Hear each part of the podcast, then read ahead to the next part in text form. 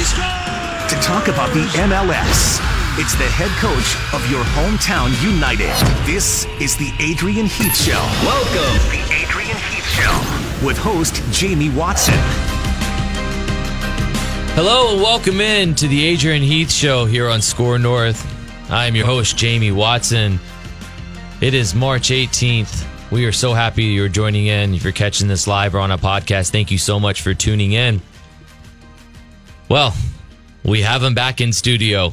it was a one week hiatus and not of the preferred kind for the fearless leader of your loons. Fearless. Fearless. There you go. Well, you needed to be fearless because you were up against it last week. Adrian Heath, welcome to the show. How are you? I'm good. Glad to be back. Yeah, we had uh, Back your- in one piece. we had a, an unexpected absence from you last week. Uh huh. Ian Fuller filled in. We'll talk about that in a minute because I heard you had about some, some strong thoughts on that. taking your place, the strong words said in your spot that we will discuss. But first off, how are you and what happened to you last week, man? Well, I didn't have the best of weeks last week. You know, on the back of two wins, going into the weekend. Life's supposed to be good. Yeah, exactly. Went for dinner with uh, Dr. Bill McGuire on Sunday. We're all feeling great. Wake up on Monday morning with a huge swelling on the side of my face, and I'm thinking, what the hell is this? And I'd had a, I'd had a sore tooth the day before. Anyway, cut long story short, I've, I've got an abscess in my tooth, so go to the, the dentist. You know, they say, listen, we got to do this now. This is in pretty bad shape, so get it done go home thinking I'm going to be fine, and then the, the face starts continue to swell, and I'm like, oh, I thought I just had the abscess removed, or I'd certainly had it treat, treated, and then I find out that through after about another visit to the doctors and passing out and the temperature of 105, I find out I've got the word of cellulitis. So apparently I've got an infection of the, the cheek.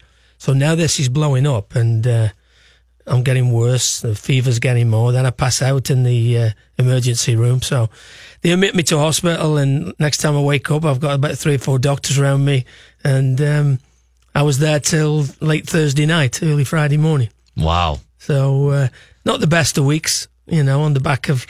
Didn't have much time to reflect on a little bit, a little bit of, uh, shall we say, enjoy the, the week build up with the players. So that was disappointing. And then, uh, obviously, uh, I was going to try and go.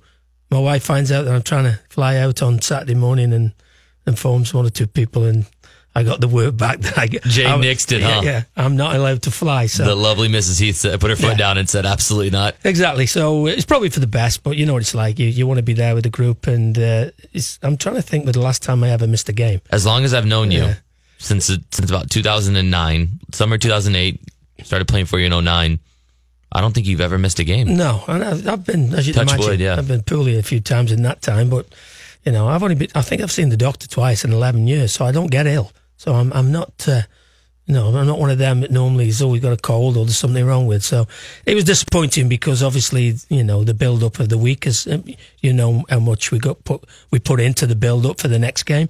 So not being, be able to be involved in the build up for uh, all the game in uh, LA was disappointing.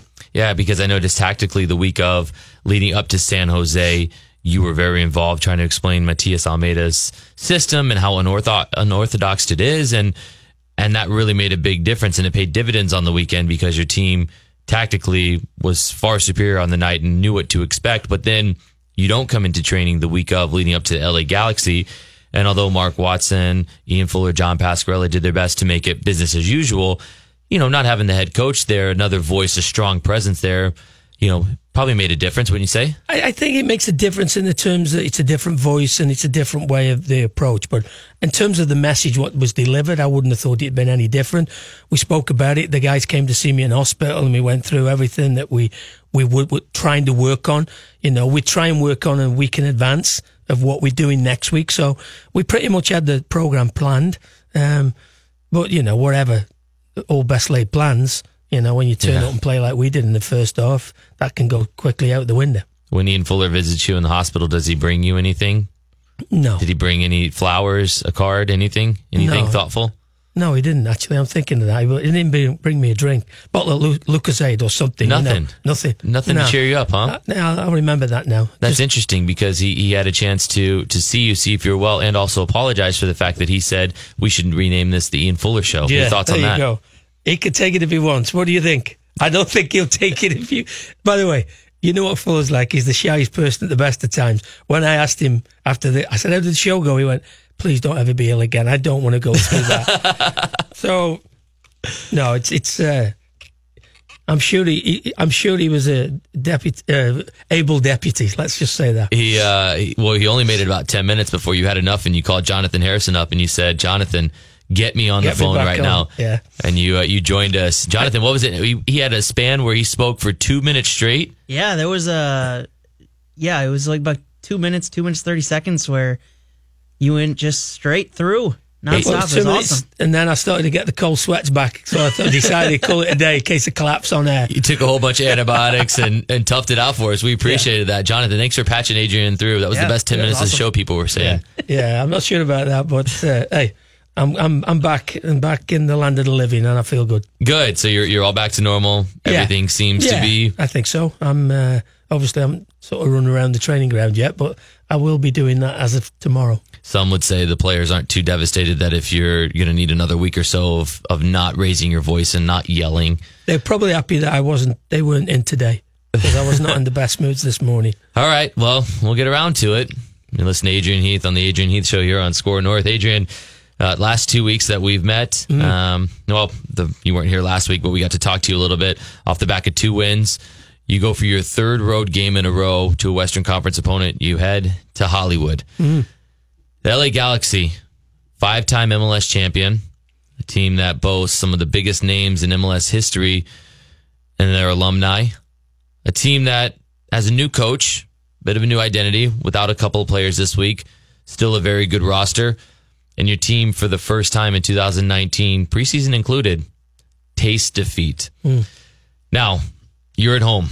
Yep. How does it, let's start from the beginning. How does it go for you? Where are you watching it? Are you by yourself? Are you watching the broadcast? If so, I'm sorry if I said anything that upset hmm. you. Walk us through what game day at home while you're not feeling well and you're back in Minnesota is watching the LA Galaxy. Well, it's the last game of the day. I've watched every game prior to that. So I'd watched all the de- games, and I'm obviously really excited and looking forward to it. Watched your broadcast. Thought you all did very well, as per usual. Um, and then obviously I'm, I'm on the phone. I've our video analyst Sam Lawson, who's in the in the booth above the in the gods there in the, in the main stand. We- I'm on regular contact to him, and he's got a earpiece down to the bench. So we, the contact's pretty good. You know, I can get through pretty quickly. Um, but I was I was so disappointed in the performance in the first half. I thought we were totally it was totally unacceptable. This group of players is better than that. Um, we know that, and for the first time that of this season, like you say, since pre-season, I think that I have to look at do I accept that performance and what do we think about making changes? Because one thing that we have now, we have an opportunity to make changes because we have a strength and depth. We haven't had that in the past, and some of the times it might have been hollow threats from me. I'm going to shake this up and change it round. And players being what players are, would probably look at the bench and go, "Really? Hey, now we have an opportunity to make them changes if I deem fit." And um, if one or two people find themselves out of the team next week in New England, then you know they've only got themselves to blame. But because we can't accept that, you know, I can accept. There's a few things, and you've heard me say this. You've been with me a long time. I will accept losing games in a certain manner. Um, there's a few things that we cannot control. We can't control what the opposition do. We can't control the result. I can't guarantee a performance. I can't. You know what I can guarantee from you, Jamie Watson, or whoever the player is, that you give 100% commitment every time you cross the white line. And if you don't, then the consequences of, of that are maybe the selection of the next team. And we've never really had that. Now we have. That, would, that I'm not putting up with that type of performance again. And as we proved in the second half, when we shook it up a little bit, and maybe one or two people got what, told one or two home truths at half time, and maybe we're not as good as we probably thought we were after the first two games, then the response was good.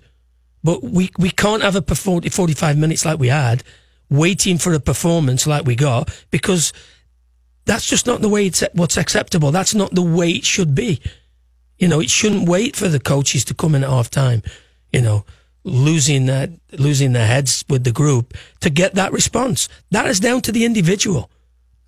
Not down to me. That's not down to me to come in at half time. And you know, I don't mind doing it.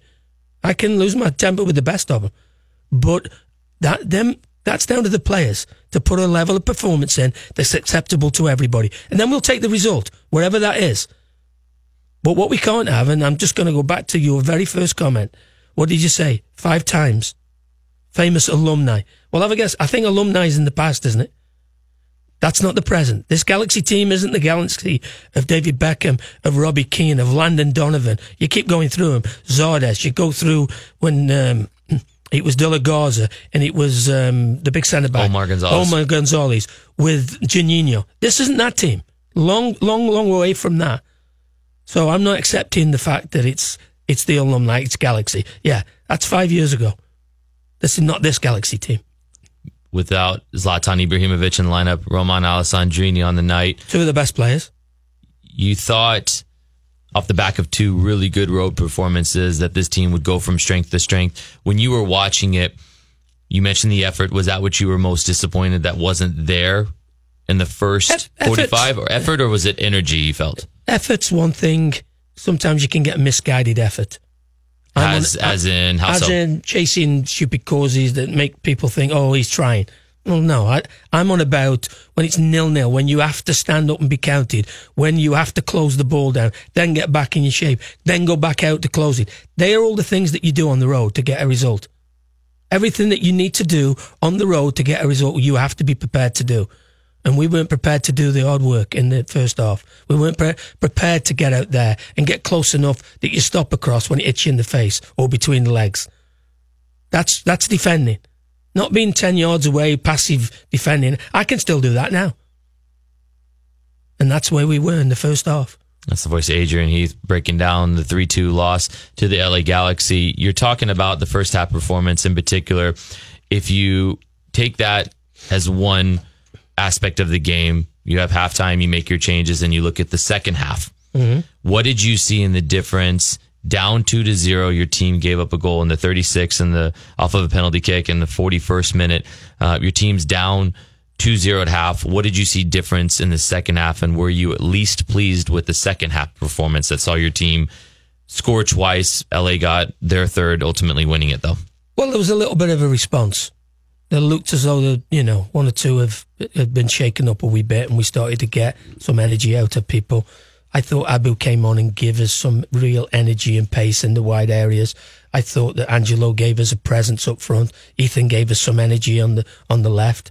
Um, we spoke about this at half time. I spoke to the staff and said, "Listen, as as regards the timing, that's up to you, but you know, I want to get these guys on the field because we, we have to do something because this game's very quickly going to get away from us. If not, we all know that with 2 0, you never won the game. The next goal is so important. If you get the next one, then you're back in it. And then we, we get the next one, and then we start to look as though, okay, now we start to get out of this sort of slumber, if you like. You know, and as I say, I thought the subs gave us a little bit of a lift. And then we concede what I thought was a really poor third goal. Then we get a second. And then it, for me, if I look at the whole game, it was too little too late. And um, sometimes it's very easy to play well when you're 2 0 down when people think the pressure's off and actually I can just go out and play now. Well, that's not how it works, guys. You know, you have to play like that when it's nil nil. That's that's the mark of being a professional footballer.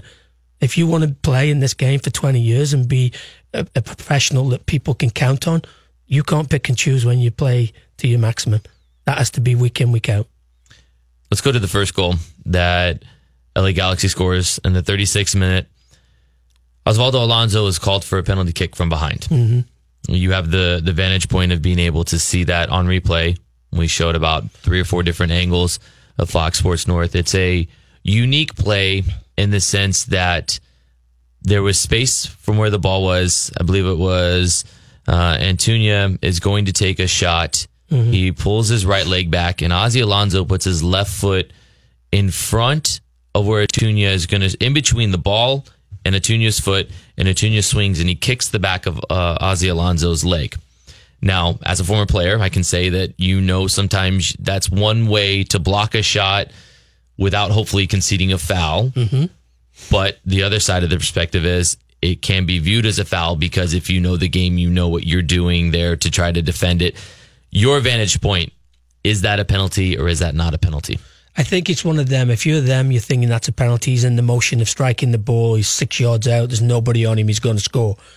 If you look at it from our point of view, you could say that all be, be, be, before he's had his motion to bring his foot through to kick to the ball, Ozzy's there. Ozzy's got the space. His foot's planted in the ground. Exactly. His, his foot's planted. I'm, I've got the spot before you've got the spot. Now, it could have gone either way. On the night, I thought it was a penalty, I've got to be honest. Yeah, and that's fair. And and I, when uh, when asked about it afterwards, I think the best representation I thought because it did take a moment. The referee um, did take a moment to check, confer with Daniel Radford, the the VAR upstairs. He asked if it was a penalty or not, and it never went to the actual video review. Jair Marrufo, referee on the day, who's a World Cup referee, uh-huh. one of the better referees in MLS. Um, I was asked, and I thought my opinion of it was to go along with you. I think it's one of those that if it gets called, there's not enough to overturn it. Mm. If it doesn't get called, there's probably not enough a to overturn it. Split second later, Ozzy's there. A split second earlier, rather. I think maybe then there is a bit more doubt. But the lad has planted his foot and he's took his leg back to come and shoot, and then Ozzy's got there. I, you know. Do you think it was a case that there wasn't enough to fit, to overturn it, that it wasn't a clear and obvious error, or do you think oh, dead right it's a penalty to, ten times out of ten? Normally your your gut instinct, to your first view, you you're not a million miles away. And on the day, I thought it was a penalty. Okay, all right. So fair enough then. So LA Galaxy goes and gets another one in the 41st minute. Minnesota United comes out much better in the second half. A couple of changes made, as you mentioned. Ethan Finlay comes on for the third straight game, 65th minute. Uh, Angelo Rodriguez comes on in the 70th minute. The 74th minute, Abu Danladi makes his 2019 season debut. A minute later, Jan Gregus gets his first goal mm-hmm. in Minnesota United colors. What do you think that means for him? And in the manner in which he gets his goal from 25 out from distance, what do you think that'll do for him and his confidence? Well, we know he's capable of that. You know, if you if you go through his history and go through his his back catalogue of goals, which we've done, we've gone back two or three years, you know, he is capable of coming on from 25 yards and really smashing it. And I don't know if it's our goalkeeper, you're thinking that's an error you know, but whether it knuckles and does a bit in the air, I I couldn't see because we never really got a behind the shot goal. Yeah, that's not one where the camera angle yeah. sits from behind. If it's anywhere else on the field, it's just that angle. Yeah. Normally, you don't get that from behind yeah. where you can tell. But so we, we, can't tell, and but he, he certainly strikes it well. I said to you before the season, I think the way he strikes the ball, he should be looking to get anywhere between five and ten goals a season. So we'll be better for that. Um, you know, but I, I it, gets us back in the game, and then you know we we give another sloppy sloppy goal away. I thought our defending was very very poor, which has not been the case. What general. didn't you like about the goal? You're talking about the Sebastian Lletget goal that made it three one in the yes, 81st minute. I don't think there was enough work to stop the ball going forward.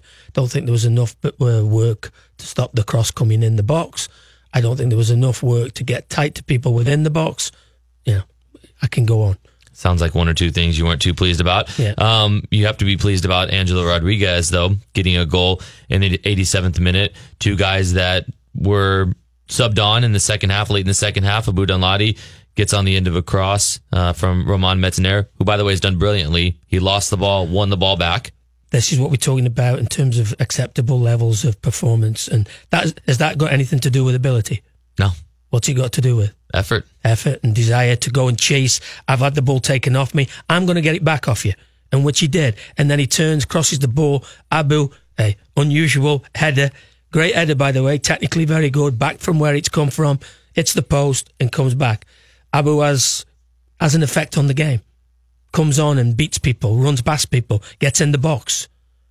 Three or four times. We never did that in the first half from anywhere else other than Romario. I can't remember. Think of anybody else being in the box other than Romario in the first half.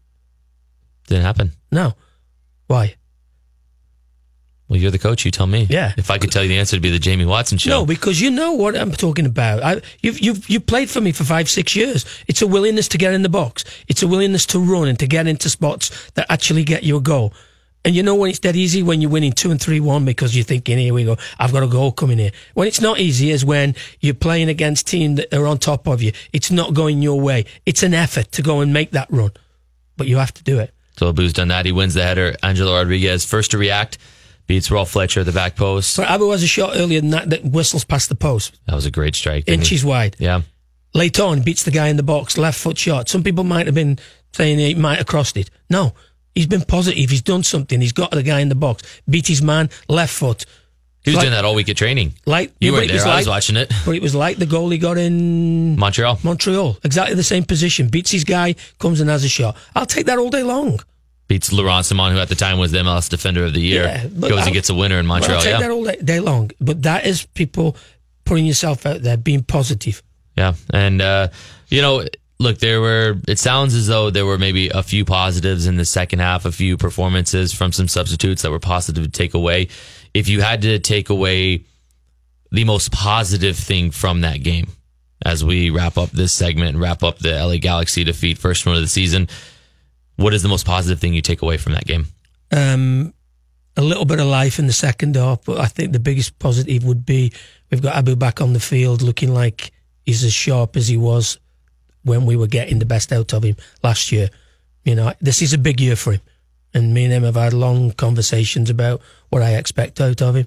And um, it was nice to see him have an effect not only for himself, but for the group. Okay. With that, we'll go to break, but you're going to want to stick around because we have a lot more to talk about here. International call ups, Minnesota United, no game this weekend, apart from five guys who will be venturing off around the world to play for their respective national teams. We've got to look at the Mount Rushmore of in just a little bit. We've got uh, so much more to break down. Oh, yeah. We had a scarf raising at Allianz Field today. You're not going to hear all miss that. You're going to want to hear all about it. Make sure to stick around. He's Adrian Heath. Jonathan Harrison's in the booth. I'm Jamie Watson. This is the Adrian Heath Show on SKOR North. It's Phil Mackey here from the all new SKOR North on 1500 and skornorth.com. We've made easier than ever to find our team centric Minnesota sports podcast. Wherever you subscribe to podcasts, just search SKOR North, that's S K O R, and you'll find SKOR North Vikings, for instance, which includes Purple Daily, Purple Podcast, and Vikings Ventline. SKOR North Wolves includes Raised by Wolves, Myron Medcalf on Hoops, and more. SKOR North Twins includes Touch 'em All, Royce Young Baseball, and more, and so on. Just search SKOR North, S K O R, wherever you find your favorite podcast. All right, welcome back to the Adrian Heath Show here on SKOR North. I'm your host, Jamie Watson. We had a deep dive into the matchup against LA Galaxy this weekend with Adrian Heath. Adrian, I appreciate the strong words, the candid nature of the discussion. I think that's super important to hear. Um, that's a pretty good bow you put on to, on that. So we'll move on from that. We'll go from the weekend that was to the day that was. Mm-hmm. There was a little something that opened up in the Midway area today. Yeah. Little nice. place. A couple bucks have been put into it to make it kind of spiffy. Allianz Field, the official scarf raising, the pseudo ribbon cutting, cutting, if you will, scarf raising, as we like to call it around these parts, was held this afternoon. In attendance, Dr. Bill McGuire, MLS Commissioner Don Garber, the Governor of Minnesota Tim Walz, the Mayor of St. Paul Melvin Carter, the mayor of Minneapolis, Jacob Frey. A whole host of people were there. Lieutenant Deputy Flanagan was there from the governor's office. I mean, we're talking a who's who collectively amongst a whole bunch of city officials and and uh, people across MLS across the state. You got to be in attendance. Uh-huh. You were up on the front row, sitting next to Sporting Director Manny Lagos, two or three people down from you, CEO Chris Wright. Uh-huh. Maureen Smith just to his left. I mean, Bryant Pfeiffer, the whole collective group was there. Yep. You've been a part of this from the beginning, part of the design, seeing it come to fruition. Try to put today into words for the listener who's at home wondering what does this mean to you, just as a soccer fan, somebody who's been a part of the movement of soccer in America, as Minnesota United head coach, whose team is going to play in this stadium, but also somebody who's poured their life into soccer and is now seeing maybe the greatest stadium in all of North America Yeah. open today. Yeah, it's um, a monumental day for the club. And I, if I can just go back a little bit, I, I look at people who've poured, the, poured their heart and soul into everything that they do. And like I got to, I've got to know Dr. Bill McGuire since I've been here. I live near him, and so I speak, I see a lot of him, and um, I know how much of this he's become his little baby, if you like, over the last two or three years. And his lovely wife Nadine has had to probably put up with an awful lot because all the little things that he, he speaks about to me. What about this? And we're talking about finishes on carpets. We're talking about the rim around a a seat. Really? Yeah, he goes that deep. That meticulous? Yeah, and he goes that deeply into all the the minor details of everything connected with that stadium. I felt for, very proud for him today because I, I could tell, you know, he's very stoic. He doesn't give much away. But today I thought he was a little bit, not emotional, but standing there very proud and very pleased of what he's, he's delivered. And I think if you get to know him like the way that I've got to know him over the last two years, he'll want that stadium to be the legacy of when he eventually has been and gone because that's the nature of the way that sport is. You know, and I, I also thought about today. I remember crying going into my very first game at the age of four years of age at Stoke City, going into the Victoria Ground. So that would be 1965. And then crying watching the Victoria Ground coming down 50 years later because my stadium had gone. And I was thinking today about all the little kids who are going to think, this is a stadium. They, they're going to start watching football in this incredible new arena that's going to be the best in North America. We know how good it's going to be. We won't realize how good it's going to be until we've been in it and we've seen the atmosphere that it generates. I think that Don Garber's words said it all. He's, he never, he always thought that we'd get there, but he never thought we'd deliver with the promise of having the best stadium in the country.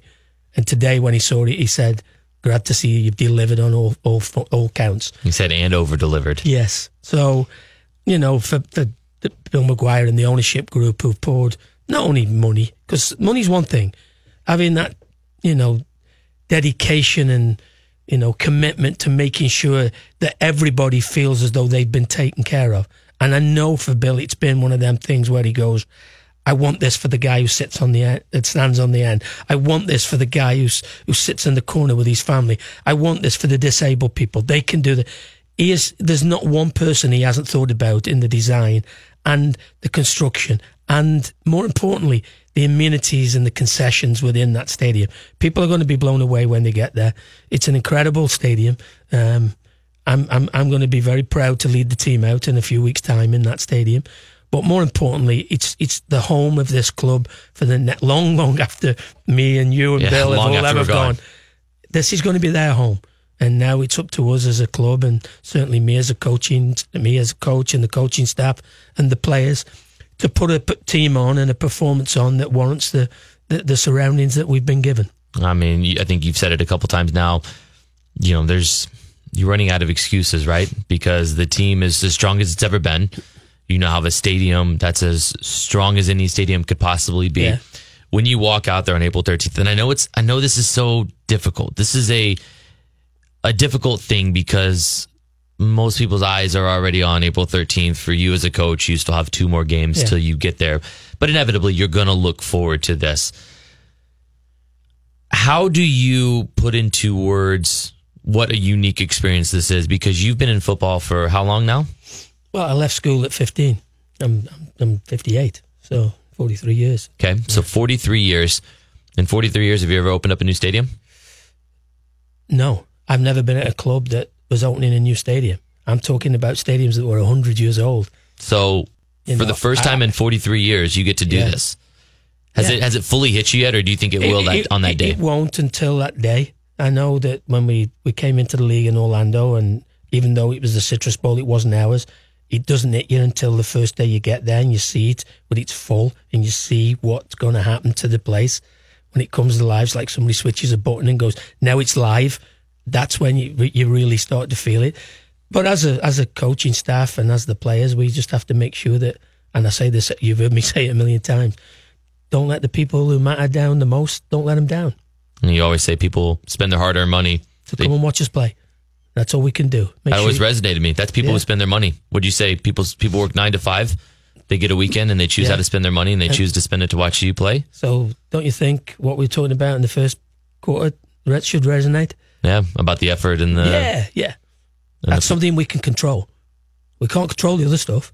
We can that. You're hearing Adrian Heath on the Adrian Heath show right now talking about Allianz Field opening, the scarf raising today. You took your team last week for the first time to get to walk through Allianz Field. I didn't.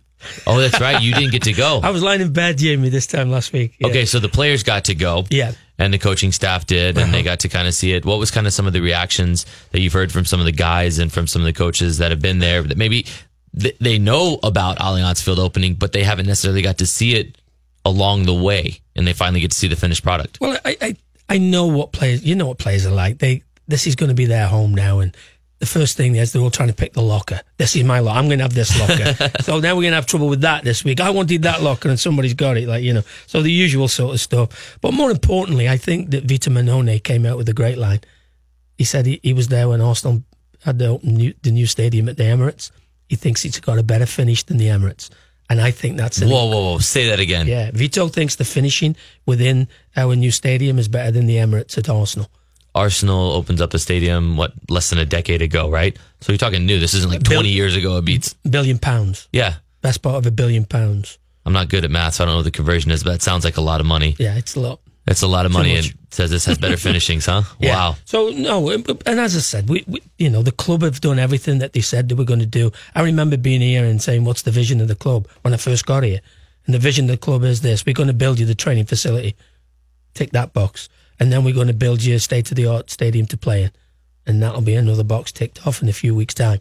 So when I talk about getting rid of excuses, you know, people can make them as an excuse if you want to, but now we have a proper football club.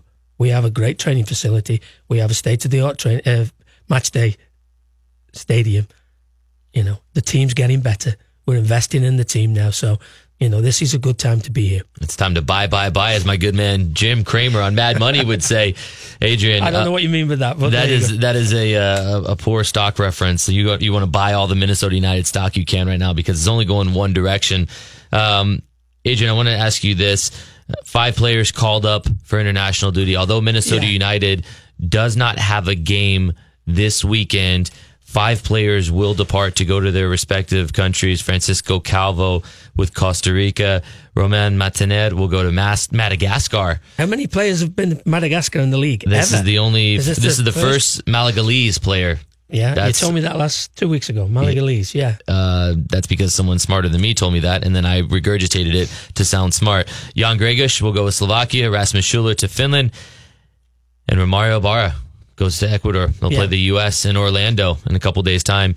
What does five players going on international duty mean to you? Well, I, for them, I'm delighted because, you know, as I've always said, I, I know representing my country meant so much to me. I would never stop players going ever because I think it's an important part of their their development as a player.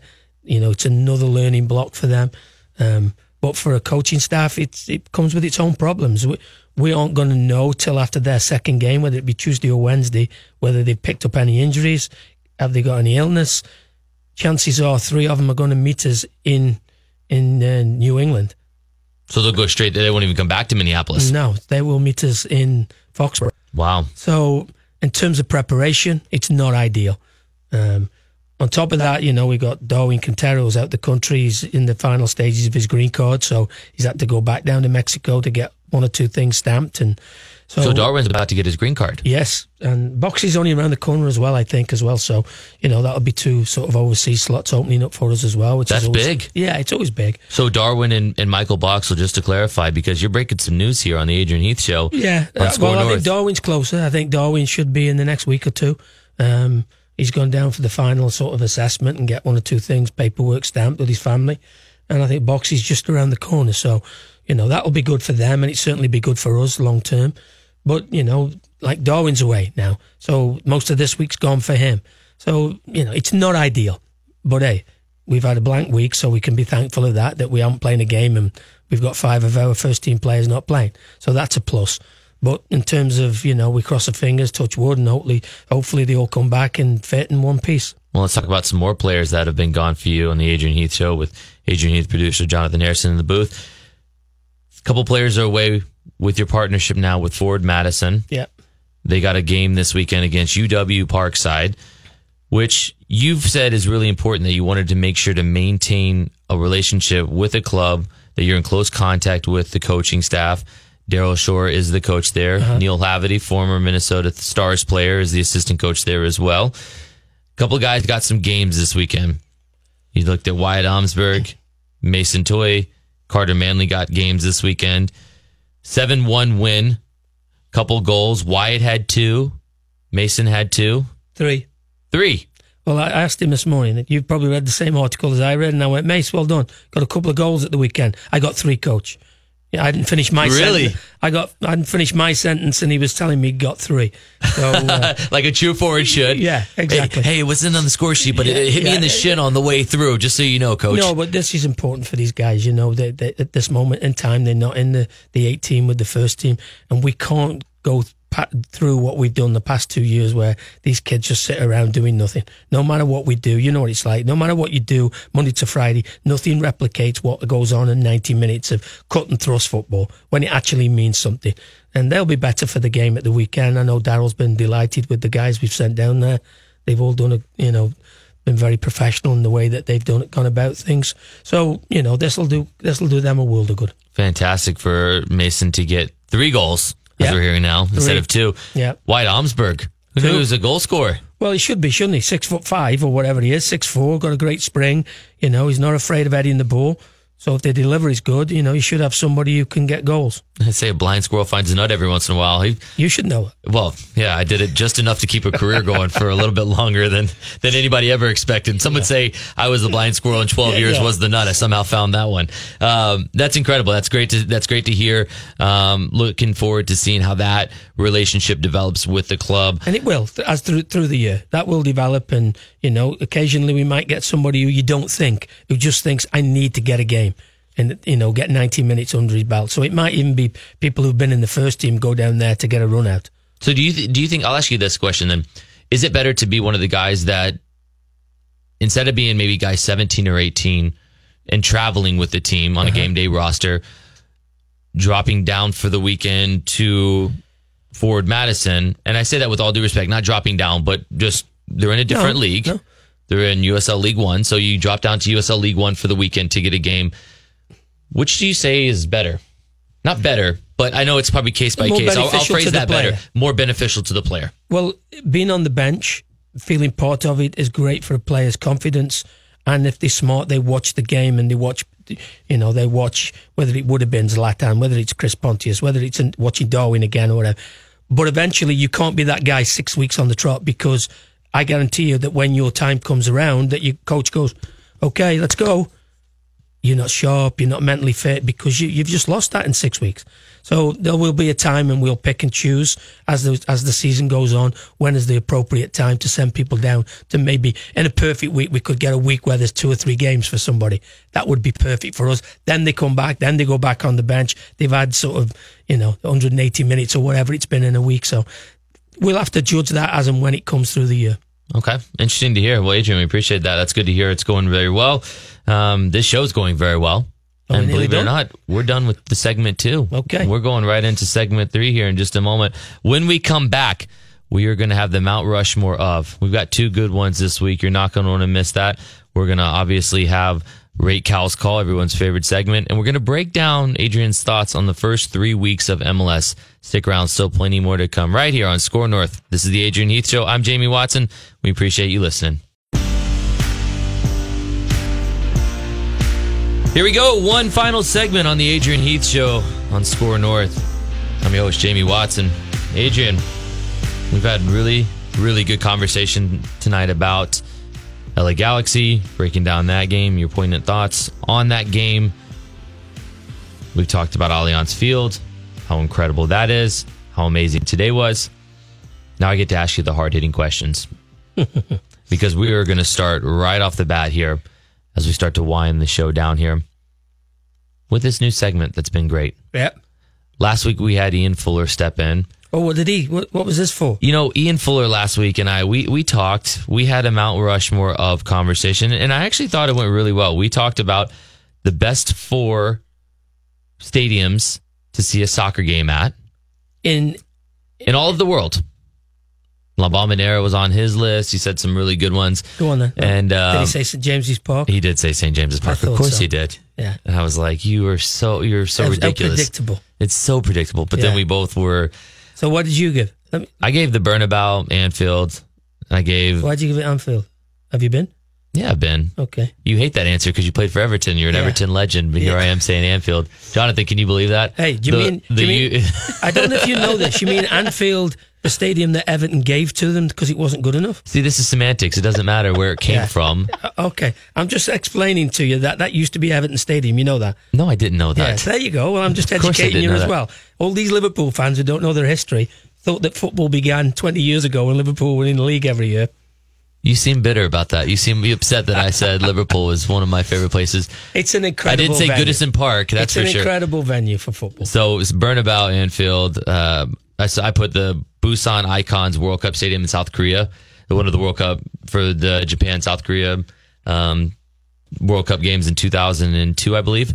Um, that was one that I got a chance to go into. That was amazing. And then I said Allianz Field. But to my credit, so did Ian Fuller. So we were both on that same page. My That was last God. week. Then we had the best the best four movies of all time. That was on there. That was So I'm a movie buff, and you, you give Fuller that line. you can you can do that one. I wanted to give him this week's one, Okay. but I pushed it for a week so I could ask you specifically. okay. So let's roll right into it then. Go on. Adrian, this week I want you to give the listeners your Mount Rushmore. And this is very important because you are a huge huge music guy. Yeah. Your Mount Rushmore of the four best lead singers of all time. So you gave me this how long ago? 15, 20 minutes ago. Yep. Okay. So I'm gonna so I want your I want your your gut reaction here. Okay. First one. First And one. be- bearing in mind, being the lead singer is not the best singer in the world. It's the guy who carries the band. It's the holds of the room, gets everybody in the stadium going, "Oh my god, I wish I was him." Absolutely. Right now, Absolutely. number one. These are in no particular order. Yep. Mick Jagger, Rolling Stones. There we go. Been doing this for what, fifty years? Yep. I, I went to watch him two years ago. My wife went, "Are we really going to watch these?" And then twenty minutes later, she goes, "These are good." and Singing Mick's- and dancing in the aisles. and Mick still strutting his stuff. I'm not sure that uh, Keith Richard was actually being moved, Moving so- very much. and he was being moved by other somebody else. I think. just a string, just a little Yeah. puppeteer moving him Yeah. around. so, but Mick still. Oh my God, so much stage presence. Um, Michael Hutchence in excess, INXS. Yeah, lead that's singer A, that's for- a band I did not think I was going to hear today when I woke up. but he's another guy. If if you if you if you want to watch somebody live and just see this guy hold the room and carry everybody within that stadium, and there's, I trust me, there's not a guy in the room doesn't want to be him. Yeah, right. and every girl wants to be with him. Yeah, Yeah. you have to understand, you know. Yeah, you know where I'm coming from Yeah. on this one. Um, and obviously, this is it's vogue now. But anybody who watched Live Aid and doesn't think that Freddie Mercury isn't one of the greatest frontmen of all time, then I don't think you've seen a lot of pop music or rock music or whatever. Now, there's a lot of other rockers who are like incredible. Roger Daltrey with the Who. There we go. Yeah, That's what, a good one. What about Lennon McCartney? That's the, two I know, but I think I, I'd certainly Jagger, certainly Freddie Mercury. I think Roger Daltrey was an incredible frontman for the Who. Another guy that people probably don't know, and he's a bit more mellow than all the others, a guy called Neil Finn, who was the lead singer of Crowded House, wrote most of the songs as well. So, you know, that that would be my three or four. There's your Mount Rushmore best lead Um, singers. so, what have you got come? And if you give it that Jimmy Buffett and all that sort of stuff, I'm not having it. I have seen him in Las Vegas, By the way, I've Margaritaville. seen, I've seen you give it that song every time it's your time to get up. Absolutely. Karaoke. You know that. Come on, Yeah. man. So what you got? Uh, for me, Yeah. one of, it sounds like one of your honorable mentions, John Lennon, Okay. Paul McCartney. Yeah. You actually know Paul McCartney, don't you? Well, I've been around him. so Yeah, once or twice. Uh, so obviously the Beatles that has to be on there. Uh, Steven Tyler from Aerosmith. Yeah. Good. Again, that's just getting the crowd go. Everything about it. He's he's You the could, hey, the you could say. Steve Perry for Journey. Yeah, You know, when he gets up and does. that's another know, karaoke go to there. my- yeah. Another day. Um, you may not like this one. You may like it. Go on. Chris Martin from Coldplay. Not the greatest in terms of what you're thinking of all time rock, but man, I No, love no, no. Coldplay. I- I- I've Him at got- the Super Bowl the other year or a couple years ago. Yeah. I incredible. By the way, you know, I- we haven't got any women on there because mainly women don't have the front of bands. But True. I, we, I think I, I- think we were both thinking like only- maybe a little bit like rock and roll because on my my fourth and final one, Freddie Mercury. I watched Bohemian Rhapsody this uh, Yeah. this last trip to LA. It's incredible. I, I feel like I've, what- I've missed out these 32 years of my life. And I think the other thing is when you consider the movie, he obviously won all the Oscars. So a new generation of people are actually watching him. People don't realize he was dying when he did that performance. at incredible Live at Aid. Live Aid. I mean, just to see, you, it was a. I thought it was great. I mean, obviously Rami Malek was incredible, deserved the But Oscar if anybody's not sure, just go and Google Live Aid and what's that? Twenty minutes of him singing at Wembley. Incredible. Yeah, All right, next one. go on. Bring it back to soccer related here. This is Adrian Heath on the Adrian Heath Show. We're talking the Mount Rushmore, the best four ever. Mount Rushmore of best MLS players ever. So you'll know, go back longer than me, but I'm I'm going to talk about what I've seen since I've been here, which is over the last eleven years now. Maybe you know when I hear people talk about Jaime Moreno and Marco. Sure, it was a different MLS. Yeah, it was a different different MLS. I got to go Giovinco. The little fellow was, and he seemed to do it against my team, where whichever team I had every week.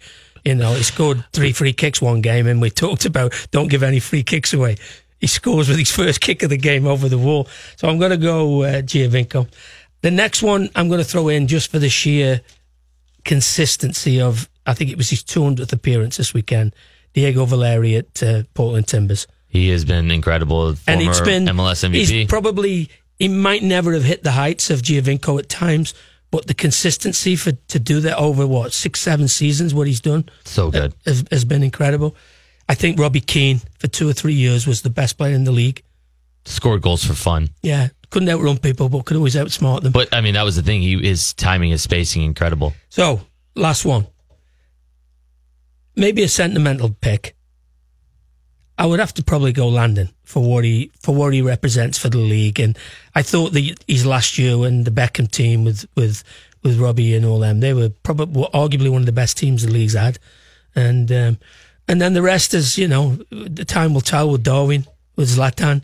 You know now we're starting to get people. I should throw Almiron in there. Yeah, he was. Uh, he was Because one that I battled with. Yeah, For two for two years, he's probably been the best player in the league. if Josef Martinez stays, does he make Josef, it? Yeah, yeah, yeah. So we're in the best era of players. yeah, for and, sure. And also, the great thing is that the players are coming younger now. Yeah, You know, who would have thought that the best young player in the league would have been Miguel Almiron? Right. And now the next best young one has just been European Footballer of the Year. Pity Martinez has just signed for Atlanta for twenty million. incredible, You know. incredible. Well, we had two of the same. Who did you I have? had I had Giovinco Yeah. and Landon Donovan as well.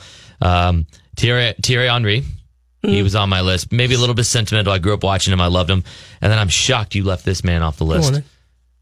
Sir David Beckham. I don't know how you how you leave him off, and he may not be knighted, but in my world, you know, Yeah. he, he's uh, he's the man. How can he be knighted in Gordon Banks, who played in the 1966 World Cup, best goalkeeper in the world's ever seen, not be knighted? Beckham's got a Now great, we're going a great down- chin. He's got a great chin and yeah, great hair. Yeah, that's probably why he's got voted. yeah. That was the Mount Rushmore of Adrian. Two really good Mount Rushmores Have we got there. time We've, something? we've got time. We're not going to be able to break down MLS through week three, but let's save that. Let's save that for next week I want because one question. yeah, What were your four movies and what were Fuller's four movies? I don't know Fuller's four movies, but mine offhand, real quick: uh, Casino, Dumb and Dumber, Slumdog Millionaire, and Christmas movie. I love Elf with Will Ferrell. I know, I know. good- We'll ask you next time. It's a good job I wasn't on there. We've got yeah. I might have gotten worse off than No anything. mention of The Godfather? No, that was that was on Fuller's. We've got one minute left. We got to get Cal's call in here. Okay, go on then. So Cal's call each week, play-by-play commentator Callum Williams gives a goal call. Adrian Heath, we listen to it on the show. You break it down from one to ten. Adrian, it is time for you to rate Cal's call. You couldn't think of a more perfect perpetrator to take this penalty. It is Darwin Quintero who scores! 100 goals in Major League Soccer for Minnesota United, and Minnesota lead on the road. That was from the matchup against San Jose. Yeah. Scores the penalty, hundredth goal for Minnesota United in MLS. Cal, Cal's not getting any marks for that. Coming up with a stat, 100th goal. I'm expecting waxing lyrical about the goal. So it's not about it's not about you don't want stats. You want I want Cal coming up with the Purple Rain, the boy from Minnesota, all that sort of you stuff. want him to come up with seven words that start with the same first letter for alliteration. That's for me. That's when I go, oh, Cal, that's good. Okay. That's really good. So we need a score from you because last week Six. An average six. Last week, Ian Fuller gave our friend Callum Williams, dear friend of the show, a 2.5. Can you believe that? Well, because he's an idiot. That's why. That's A hard six from Adrian. I'm going to give it, you know what? I'm going to give it a little bit better than you. I'm going to give it a 6.5 because I think it was important to note 100 goals in MLS. That's always big. if you didn't know that, then there's a problem. We've got a problem, haven't we? Cal, Cal comes up with them stats in his sleep. Yeah, he does. And Adrian, we appreciate you being back. Glad you're better. Jonathan, thank you so much for all your help in the booth. And thank you so much for you, the listener at home. We'll do it again next week right here on SKOR North. I'm your host, Jamie Watson. Thank you for listening.